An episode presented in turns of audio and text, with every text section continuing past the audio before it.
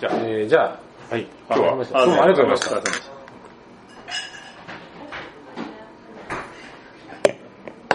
えーと、じゃあ、これ第5回、第5回です。第5回。ぐらいですか？第5回戸田ラジオということで、えー、パーソナリティの高橋と、コメンテーターの池田です。そして今日のスペシャルゲストの、あ、上谷です。よろしくお願いします。よろしくお願いします。えーと、ちょっと経緯話しておくと、今日はあの、たまたま、じゃないんだけど、えっ、と、学術講演会っていうのを中京大学でやってて、そこで上谷先生にお越しいただいて、まああの、えートークをしていただいたと。で、その、ついでに、えー、戸田ラジオの収録もしてみようということで、えやっております。で、まあ、上谷さんの自己紹介というか、紹介については、あの、ウェブにポインターを示しておくので、まあ、細かいことはそちらを参照してもらうとして、あの、まあ、あの、もともと、えっ、と、まあ、カルテクからハーバード・プリンストン、で、えっ、と、今、京大の情報学研究科のお教授をやっていらっしゃる。まあまあ、ATR のフェローに最近、ああありがとうございます。おめでとうございます。ああれすごいっすよね、でも、あのあのメンツを見ると本当すごいなと。いや、あれね、別に何も、うん特にメリットないんですけど、定年がなくなるっていう。あ、そうなんでも本当自分で自分でお金取ってこないと、まあそこはダうんメなんですけえ、ど。ATR からお金はもらえないですか？もういや、もう全員、全部自分で取ってくるんですよ。全100%ソフトマネーの研あ究。ー、なるほど。まあまあ、それでちょっといられなくなって兄弟うーんまあでも、あとか、カートさんとか、あの、萩田先生とか、うんですもんね。で、えっ、と、まあ早速なんですけど、ちょっと私が個人的に聞きたいこととして、あの、最近すごい、あの、アートとのね、コラボレーションがあ、はい。多くて、で、え今までのその上谷先生のそのやってらっしゃることを見ると、あんまりこうアート感が、なんていうのかな、アートに行くのかみたいな驚きがあってですね。で、それどういう思いで、そのアートとこう、や、例えば声かけられたとして一緒にやるようになったのかなっていうのが。そうですね。まあ、直接の、えっ、と、きっかけは、えっ、と、まあ、去年の末に、えーまあ、今やっている、その、えー深層イメージ再構成というね、うん。まあ、脳からうんニューラルネットを利用して、えー見てるものを再現するっていう、えーのの論文の、まあ、プレプリントを上げて、で、それと一緒に、まあ、動画とかを、うん。えー YouTube とか、まあ、うん。Twitter で、えーまあ、上げて、たところ結構反響があって、で特にそのアーティストとかデザイナーの人の反響が多かったんですよ、でまあいろいろ反響あったんですけど、まあ、ほとんど無視してたんですけど、うん。結構なんか、結構あったんだあれ以外にもいろいろ、あの、そう、ルート、結構なんかカチッとしたルートから 来たのがピエール・ユーで、えっと、まあ、ピエール・ユリっていうのはすごい、まあ、有名なうん。コンセプチュアルアートなんですけれども、で、まあ、僕もそんなよく知らなかったんですけど、うん。で、一緒にその、那須太郎さんっていう有名な、うん。ギャラリストの方と一緒に、えー来ていただいて、まあちょっと話が盛り上がって、えー動画を提供するっていう感じになったんですけど、で、で、まあそれ以前に、えっ、と、真鍋大東さんとも、なんか対談とかしたりとかしていて、交流やったんですけど、まあなんかいつか一緒にやりたいなって話したんですけど、でもまああの、まあ最近出したその動画がやっぱりインパクトあるっていうので、まあそれで、えー、真鍋さんの、まあ、個展に合わせて、まあ、最初の作品を出そうかっていうのでうん始めたりというのがあって、ちょっと立て続けにいろいろうんあの話が来るようになりました。うんやっぱその時に向こう、その、まあ、いわゆるアーティスト側がどれくらい、その、まあ、上谷さんがやってることの本質を理解してるかみたいなやっぱ気にされる。まあそうですね。あのーそこは気にしますね。で、特に、まあその夢の研究とかもやっていて、で、まあ夢は、夢の、その寝てる時の脳活動から何を見てるかっていう、うんその意味的な内容を読み出すっていうのは、まあ一応できてるんですけど、その、今、その、まあ、注目をされているその動画っていうのは夢のデータじゃないんですよ。ね。でそこを、まあ、夢っていうふうに切り取られて、えー使われると困るなっていうのがあったりとか、うん。あと、その、まあいわゆるガンアートって言って、えそのうん、ガンっていうその人工知能のええ手法で、えーまあ、あれを、その、なんかフランスの学生がそのうん。クリスティーズに出して、うん。何千万点で落札されるみたいな、ああいう事件があったりししたりとか、まあ一部でそういう、その人工知能で作ったアートを、こう、軽々しく、こう、その、アートとして出すことに対する批判的な目とかもあるので、あの、まあその辺はちょっと気にはしましたけど、まあ我々はその脳、を脳脳のからイメージを読み取るっていうところで、うん、まあそそこはまあ他と差別化できるんですけれども、うん、まあそういうのも理解した上で、うん、えー、まああんまりその例えばそのこれで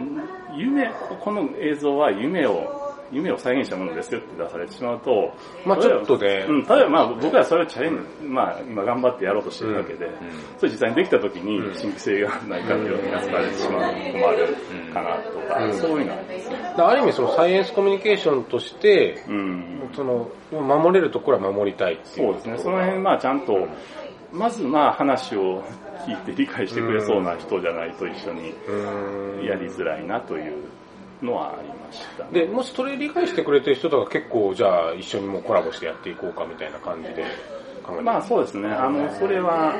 あの、そうですね、やりたいと思う。そのモチベーションってな、どこら辺なんですか？どうですかね。あの、まあやはり、その自分の研究、うんがどういう人たちをインスパイアするかっていう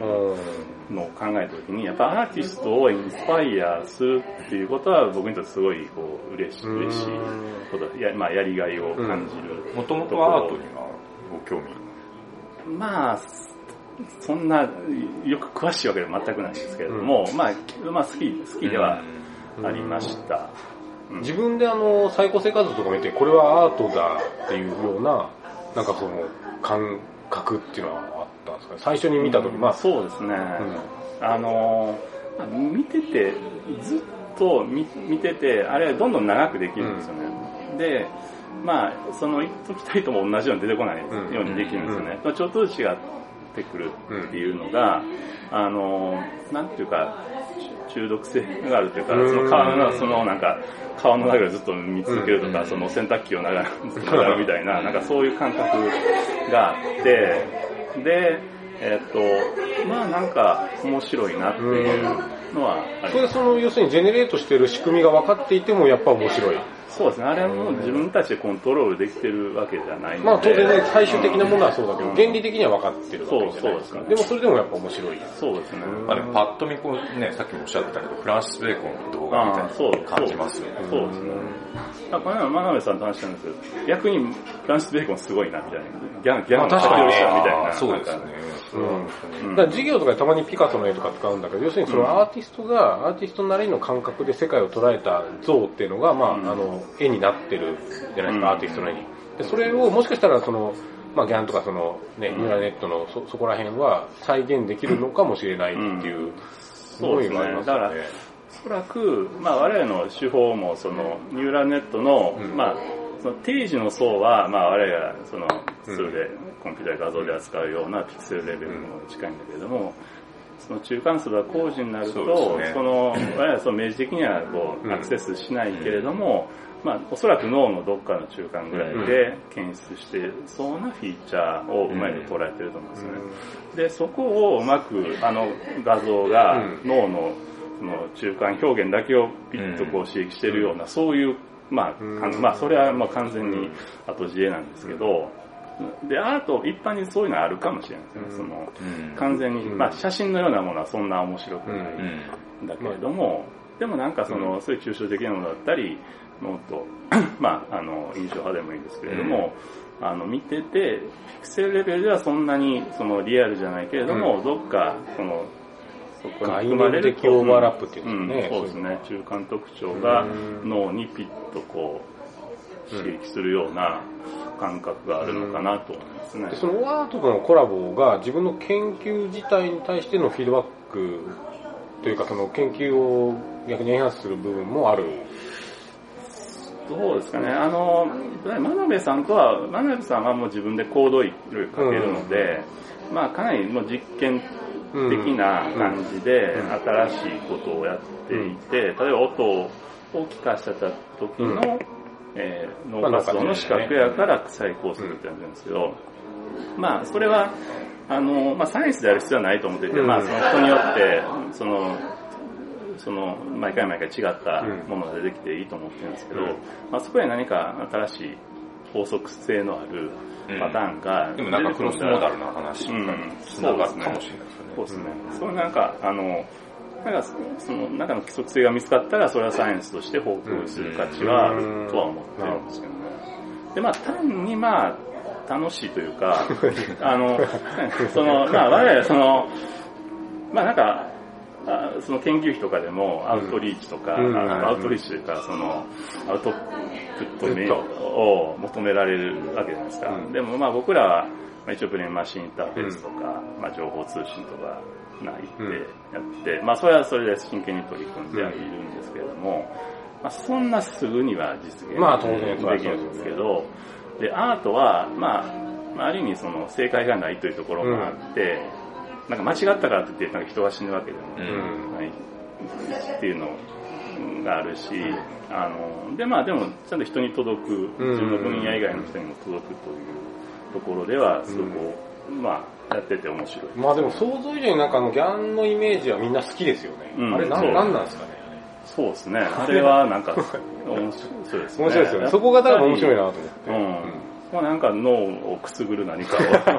ががあるあるんでしょうね。あので僕なんか最初は結構みんな気持ち悪いっていうのかなと思ってたんですけど、うん、なんかそうでもない。人間って結構気持ち悪いのも好きだったりするトライブとか、トライブみたいな。うん